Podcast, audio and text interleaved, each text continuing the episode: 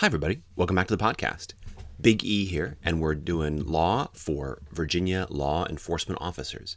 What do you need to know in Virginia to serve the public, to serve your community, to strengthen your agency and the community around you? We're talking about law, constitutional law, statutory law, new cases from the various courts of appeals, all that kind of good stuff. And today we're going to be talking about informants and sources, whether we're talking about doing traffic stops based upon information you hear from someone else or search warrants, if I'm writing a search warrant. There's two new cases that I want to talk about one from the Fourth Circuit Court of Appeals and one uh, here in Virginia from uh, York County that both really focus on this issue. And a while back at one of my trainings, one of our students came up and said, you know, hey, it would be great if you covered informants and talked about informants. And I think that's a great topic. Uh, it's actually something that I think a lot of law enforcement officers in Virginia don't think a lot about because when you think about informants, you think about oh, that's something that you know narcotics does. They have informants, or detectives, they have informants. But if you're a law enforcement officer, there's almost nothing that you do that isn't in some way or another based upon an informant. So I think it's really important that we talk about uh, the rules and how the courts judge the information you're getting, whether from a named citizen, another police officer, uh, a criminal, uh, you know, or somebody who's unknown to you, an anonymous tip, and so on. So we're going to talk about that today. The special session, I mean, the, the regular session of the General Assembly is underway as well. And last week we talked about some of the new possible legislation um, there's certainly been a lot going on at the General Assembly. A lot of bills are going through the House, a lot of bills are going through the, Senate. They haven't gotten to crossover yet where they're going to exchange bills back and forth. So I'm going to hold off on talking about some of those bills until we get to crossover. Um, it's a little premature to say, you know, hey, this bill is coming or this bill is, you know, dead. Um, the, for example, the qualified immunity bill got sent to the crime commission so it's you know it appeared to be dead on friday but that's happened before and somebody's you know at the last minute snuck it back onto the docket. Um, there's no you know they're not subject to foia at the general assembly. They don't have to give notice of the stuff that they do. They can at the last minute put stuff in and then vote on it and you have no idea. So i never count my chickens before they hatch with those guys but um, but we'll keep you updated as we go through. So today we're going to talk about I'm going to talk about start out with talking about two cases that I think are really interesting that came out this week from uh, the Fourth Circuit and from the Court of Appeals. The Fourth Circuit case is a case called U.S. versus Haas, and it's a sex trafficking and child pornography case where the defendant was trying to uh, get someone to, to find a child for him to produce child pornography and ultimately for sexual acts. Um, he was trying to bring a child in from out of state, and the individual that he was trying to solicit was somebody who uh, he had previously paid for for sex. So this person who was engaged in prostitution uh, ultimately goes to the police and agrees to cooperate with the police in trying to uh, have this guy, you know, brought in and held responsible for trying to hire a child for sex. And in the process, when she's getting signed up with the police, you know, she doesn't have a driver's license. She's somebody who's engaging in prostitution. She gets stopped in a traffic stop and she gives her sister's identity. She lies about who she is. And uh, the police officer gives her a ticket or whatever under her sister's name and she goes on her merry way. And, and a couple of days later, she realizes that was probably a dumb thing to do. So she goes to her uh, FBI handler, the person who she's signed up with, who she's working with, and she's like, "Hey, look, I got to let you know, I, I did something really stupid. I, you know, I gave my sister's name and I want to make it right. And he's like, well, you need to go down to the police department to fix that. So she goes to the police department and she says, hey, I, I lied about who I was. And they get it fixed, they get it figured out. And she goes on to provide information to the agents, enough information that they can get a search warrant for this guy, Haas's uh, computer. They find evidence about the child pornography, the solicitation, and so on. They arrest him and they convict him.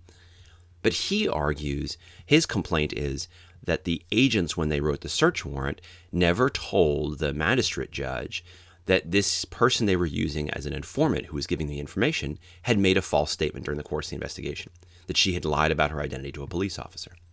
They also never run her criminal history, so they don't put her criminal history in the search warrant affidavit.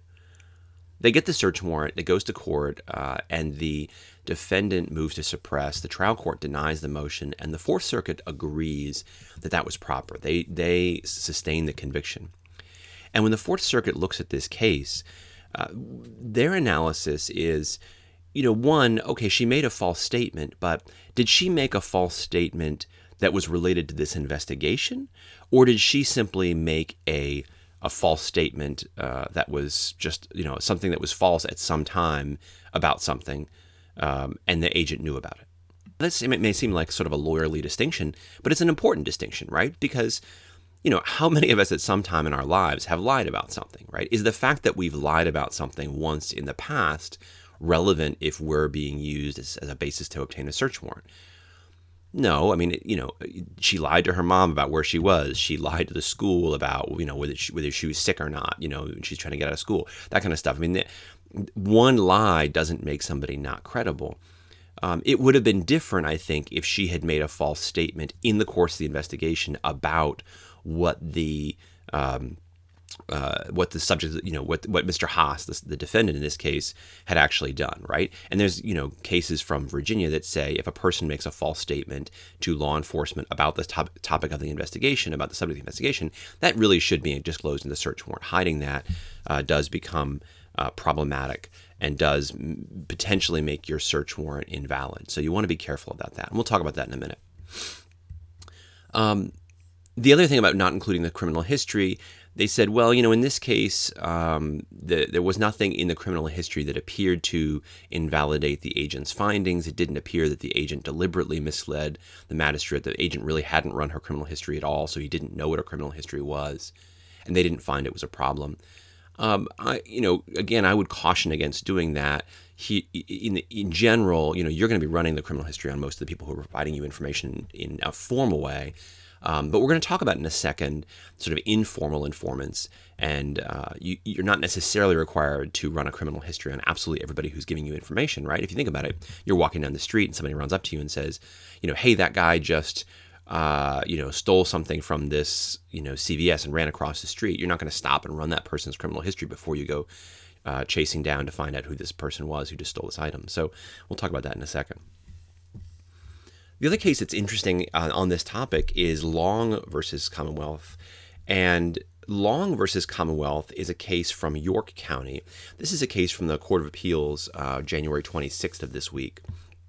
And in this case, the defendant was importing drugs to Virginia and selling them. he didn't have a car of his own. He was using a car that belonged to his girlfriend. And his girlfriend's mom did not like this. His girlfriend's mom knew that the girl was an addict um, that this guy was using her car. Uh, she was at some. She was ultimately she was arrested, and the girlfriend was arrested, and the defendant continued to drive her car around and use it to sell drugs. So this the mom calls the police and says, "Hey, look, there's this guy, and he's involved in drugs, and he's driving my girl's car around, and I don't want him driving the car. I paid for the car. It's really my car. It's really in my name. I want my car back." So the officer investigates. He looks up the car, he checks toll records, and he looks at to, uh, toll camera uh, footage, and he can see that the car is being driven on days that the girlfriend is in jail, is incarcerated, shouldn't be driving the car. so when the car, so so the mom at some point puts a GPS on the car. And she provides the GPS information to the officer, who then tracks it to a motel that is a motel well known for drug activity he calls a sheriff's deputy in the area and says, Hey, there's this car here. It's involved in drugs. I'm asking you to uh, stop the vehicle. So the deputy sees some uh, drug, act- some some um, traffic violations, stops the vehicle, and ultimately discovers the drugs. In this case, there's two informant issues, right? The first informant issue is is the mom's information reliable, and can the officers rely on the mom's information? But notice there's a second issue here, and that is that the officer who actually does the stop is a deputy, and he doesn't know any of this stuff. All he knows is that some investigator, some detective has called him and said, Stop this vehicle, it's involved in drugs. And so there's two layers of informant information here that the court has to go through. Now, the court says the, in, the mom's information is reliable because the, the investigator, the detective, is able to corroborate the information. He's able to corroborate through toll records. He's able to corroborate through video.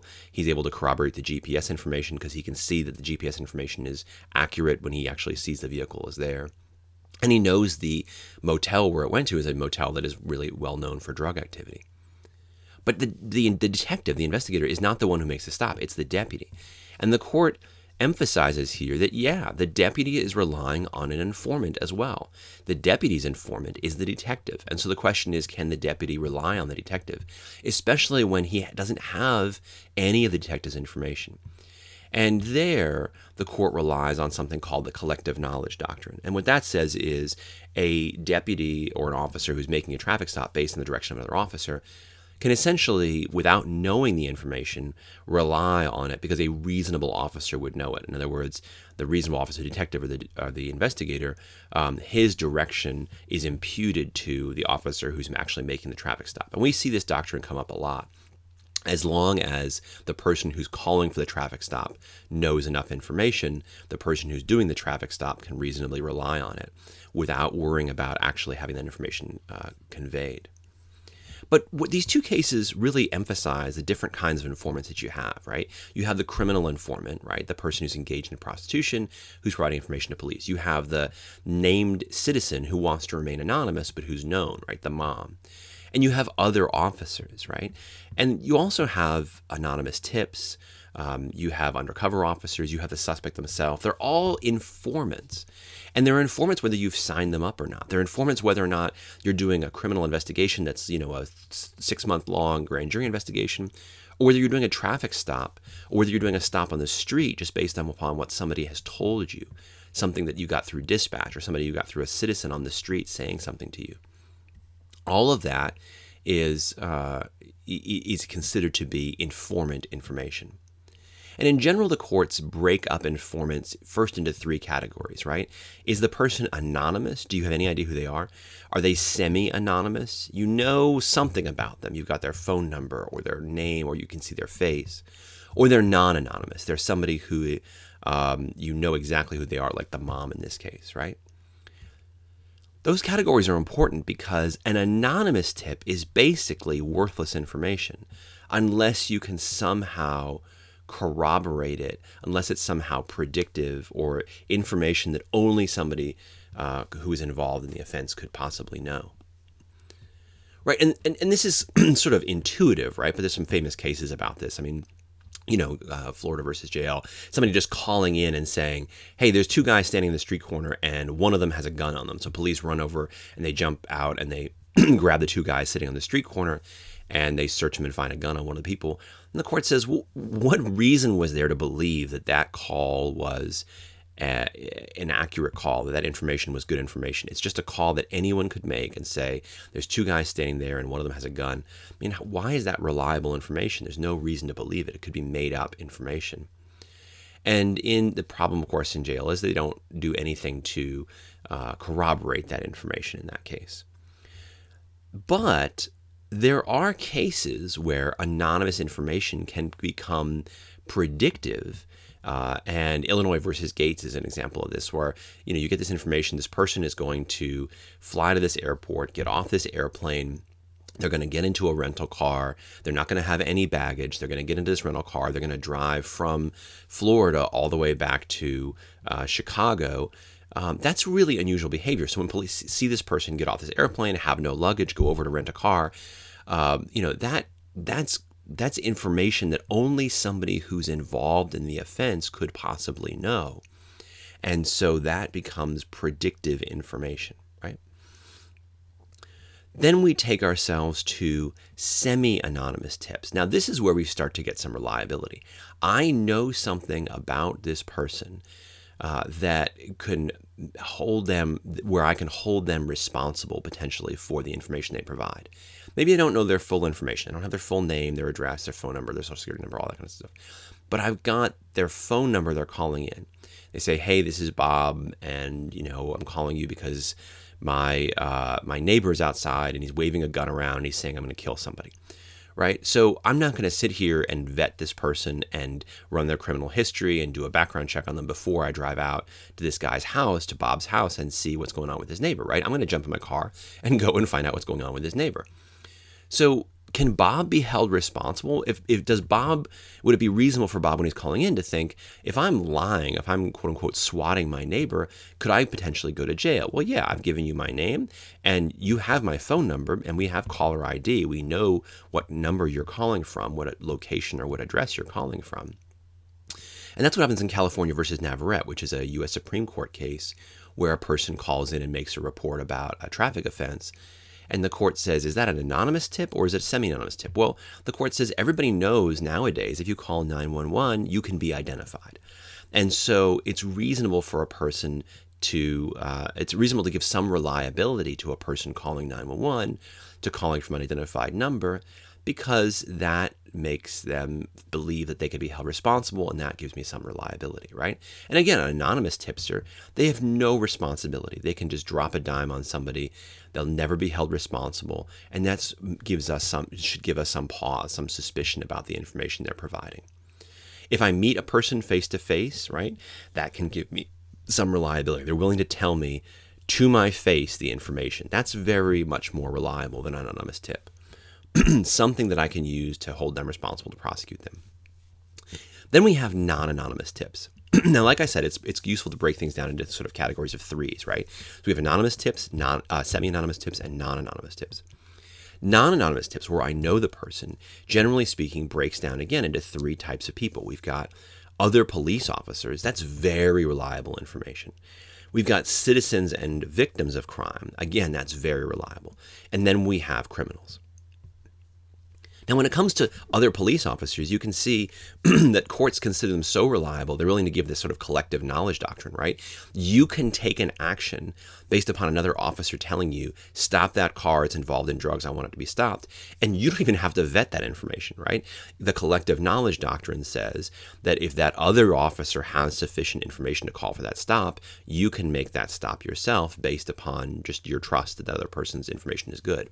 Now, that information better be good, or you're both in big trouble, right? If that other officer doesn't have probable cause for the stop, a reasonable to go submission for the stop, then both of you guys are going to be on the hook for making an unlawful stop. So, you know, be careful in applying that doctrine. You don't want to do that blithely, but uh, if that other officer has sufficient information, that's a lawful stop to make. Uh, citizens and victims, in from people who are known uh, citizens, people who are just regular old everyday citizens, that they're considered also to be very reliable. And if you think about it, that makes sense. Again, if somebody says, uh, you know, hey, uh, that guy just beat me up and robbed me, you can make an arrest based simply on that report. If you show up to, you know, a club and there's a guy who says, "Hey, that guy just punched me in the face," and you walk over to the guy and you say, "Hey, sir, can I talk to you?" They just want to talk to you. There's a complaint that you might have assaulted somebody, and that guy says, "Hey, I read, you know, I look at YouTube, and YouTube says, don't talk to the police ever. I'm not going to say anything." If the only information you have is from this one citizen who says that guy just punched me in the face, that's probable cause for an arrest, right? It may not be enough uh, you know, you may want to do more investigation, uh, and it's certainly advisable to do more investigation. But legally speaking, a citizen giving you that information, a named citizen willing to tell you that to their face, uh, that's probable cause right there. And sometimes when we write search warrants, you'll see magistrates push back and say, I want to know why this person's reliable, right? You have that little box in the search warrant that says this person's reliability is such and such. And the courts have gone through many different factors that can make a person reliable as a named citizen um, or as a, as, a, as a victim of a crime. And the factors are sort of funny. If you look at them, they're old timey factors. They're things like he has a job or she's a registered voter. She's, uh, you know, goes to, uh, she, um, we know her address. She's been living in the community for a long time these are all things that you kind of think, well, why do they make them reliable? But it, what it does is it provides a person's ties to the community, and it means, again, that if they've lied, they're looking at getting arrested, and they can't just flee easily. They're to they're established in the community, and being arrested is going to be a big problem for them, right? So they can be held responsible. So if you're looking to provide that reliability to the magistrate, that's the kind of stuff that provides reliability according to the courts. Registered voter, um, lived in the community a long time, has a job, etc., etc. And again, it seems strange, but that's those are the kinds of things the court cares about. The big problem we run into is informants who are criminals, right? And that's the problem that in Haas, right? In Haas, the problem was uh, that the informant had a criminal history and provided a false statement. So, how do you provide reliability for a criminal informant? Well, generally speaking, right, you have criminal informants. The best thing you can do is look at their history. Do they have a history of providing reliable information. Uh, narcotics units oftentimes will do reliability buys or reliability operations where they the whole point of the operation is to see does the informant give us something that we can actually act on and that is reliable? If they say they can buy drugs from this somebody let's watch and see if they can actually go buy drugs from this somebody. oh they really can go buy drugs from this person. They're not full of garbage. Uh, they can provide useful information so um, you can you can create reliable information by watching them and observing them and demonstrating that their information is accurate, or you can look at their past. You can say in the past they've given information reliably, not just to me, but to other officers. And use that in your search warrant or use that in your articulation of probable cause or reasonable suspicion to say, based upon this person's history, uh, they are reliable. They have given information that's really, you know, yielded successful arrests this many times or successful search warrants this many times. Uh, that kind of information is really useful. Remember, though, this is where you can also get in trouble because informants oftentimes are criminals, and criminals oftentimes do things to serve themselves in a short sighted sense that don't necessarily make sense in the long term for their um, for their future, right? And one of them is sometimes they, you know, if you put the, send them out on a control buy, they're going to steal drugs for themselves. Sometimes if you uh, if they provide information to the police, they're not going to provide good information. They're going to provide something that's bad information. Maybe they got the information wrong, or maybe they're setting somebody up because they want to, you know, get revenge on somebody, and they know this person will get arrested by the police if they provide this information. Now, does that make them completely unusable in all future cases? Well, that's going to depend upon the, the information that they provided you, right? If they've provided good information that's led to seizures of drugs in 30 cases, and then one day they give you information and there's no drugs, right? Does that mean they're no good anymore? Well, no. Maybe the drugs got used or they went somewhere else or they heard the wrong thing or whatever. But you do need to document that, right? I mean, it's just like a canine. If you if you've got a canine uh, you're going to keep good records of every instance in which the drug the dog finds drugs and every instance in which the dog doesn't find drugs. The fact that the dog doesn't find drugs doesn't mean you know the dog gives you an indication of drugs but there's no drugs in the car doesn't mean that the dog's wrong it just means the information didn't pan out and you still need to document that and provide that information so that when the magistrate's making a determination of probable cause or you're making a decision based upon a belief that there's probable cause you're doing so not hiding something, saying, look, I know this person provided information that was good on 30 occasions and not good on two occasions. Does that mean there wasn't probable cause? Of course not. It just means that I'm, you know, we're, we're being honest, we're being open about the information. If the person's lied to you before and uh, stolen drugs before from you, for example, well, that's a little more problematic if they've actively lied.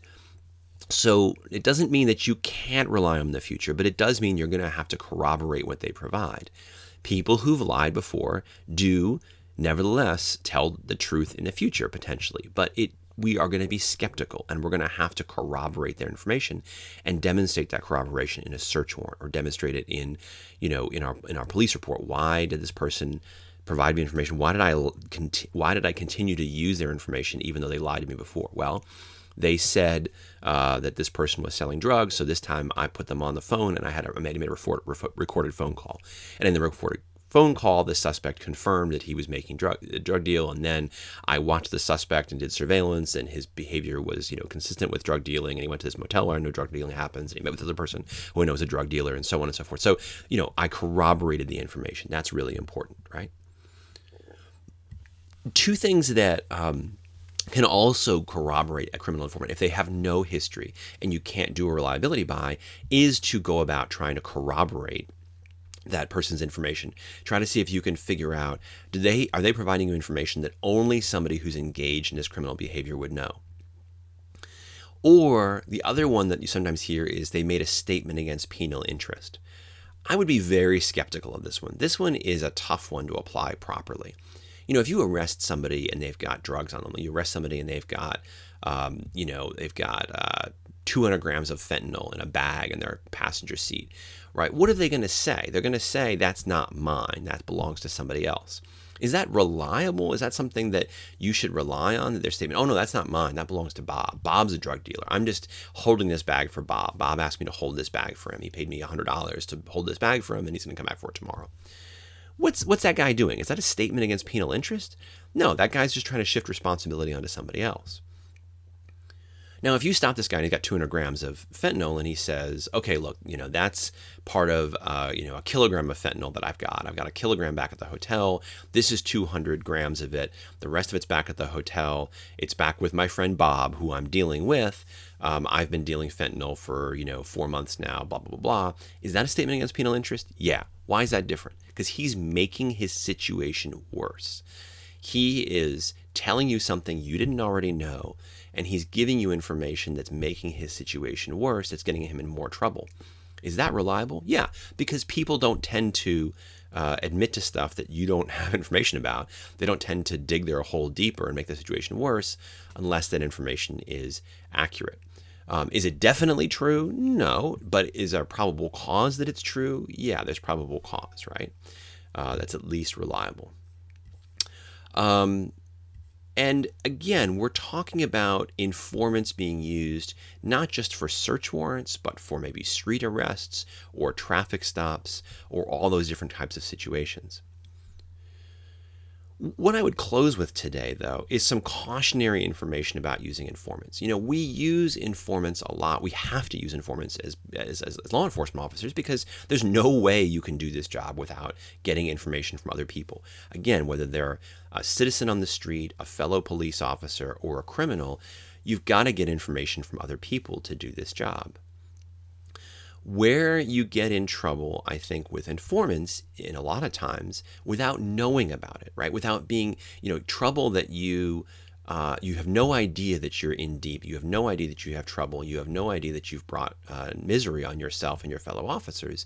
Is where somebody you maybe you again you arrest some guy and he's got fentanyl, he's got meth, and he says, "Hey, I can help you out. I can get you this big drug dealer." And you think, "Oh, I know that guy. He's a big drug dealer. Boy, it would sure would be great if I could." Uh, get enough information to um, to arrest him and you know uh, get you know catch him when he's dealing. What a great case that would be. Um, that would eliminate somebody who's a significant public safety threat. And you get all excited about it, and you get excited about using this informant, and you maybe don't do the due diligence that you ought to about has this person provided information before, and is this person in fact uh, too good to be true? Remember, when somebody's a confidential informant and they're getting signed up, that means something. They're confidential, right? Which means it's confidential from other police officers as well. In other words, you may not just be able to look up in your local RMS, records management system, and see that this person has been an informant before. Maybe they worked for your agency before confidentially, and you want to ask, why aren't they working now? Well, maybe they got cut loose because maybe they were full of garbage. Maybe they spun somebody. Maybe they, uh, you know, took off. They stole some money, or they just lied, provided false information, or just weren't reliable. Maybe they've worked for another agency nearby you before. And I, sug- I strongly suggest if you've got somebody who comes in and they seem a little too good to be true, you know, especially if you're a patrol officer or you're, you're a young narcotics officer, a young, young detective, go out and do your due diligence and vet this person with somebody else. It may feel like I'm, you know, I'm being too cautious. You may feel like, hey, I want to use this person myself. I'm excited. Um, but it's really worth it. I, I can't tell you how many times I've seen somebody come in and officers get really excited. When I started, I would get really excited about, uh, you know, a new informant coming in and some old timer would come in and be like, "Yeah, don't use that guy. He's not trustworthy." And eventually, in my career, I did get to the point where you know I would hear somebody would come in and say, "Hey, we got this guy," and and, and sometimes I would hear the person and I go, "Wait, who is it again?" Oh, no, no, no, no, no, no, no, no, no, no. You want to stay right away from that person. That person's gonna is gonna spin you. They're you know they're not they're not trustworthy. Don't don't mess with them. Um, and and remember, this is a problem because you know we talked about that collective knowledge doctrine in the beginning. That um, you know in the case from uh, York County from this week, uh, which is uh, Long versus Commonwealth. Remember, collective knowledge cuts both ways.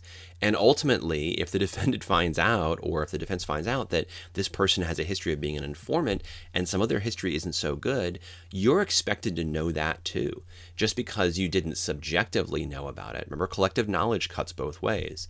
And you can end up in a lot of trouble if you're using somebody that your agency should have known or should have let you know uh, wasn't reliable, had provided false information, um, and you can watch a, a perfectly good investigation with a perfectly good, ostensibly good arrest fall apart uh, based upon something that might have happened 10 years ago or 15 years ago with this informant that nobody told you about. So, just some cautionary ta- information about informants. Um, that's a little introduction to using informants. Obviously, using informants is very complicated, and you need to stick to your agency's procedures and so on. Um, and and I definitely encourage you to find out what your directives and procedures are with handling informants uh, and so on. So, but nevertheless, hope that was useful for you guys today. That's all from me. That's all from Big E. If you like the podcast, tell your friends. We're on iTunes, we're on Stitcher, we're on SoundCloud. If there's another podcast app that you use and you want to get on that app, let me know and I'll try to get on that app and try to make it useful for you. But definitely feel free to share it, spread it out. This is episode 40. We've done 40 these episodes. Can you believe it? That's awesome. Uh, thanks for all the feedback. Thanks for the ideas. Um, but that's all from me. That's all from Big E for today. Stay safe and don't get captured.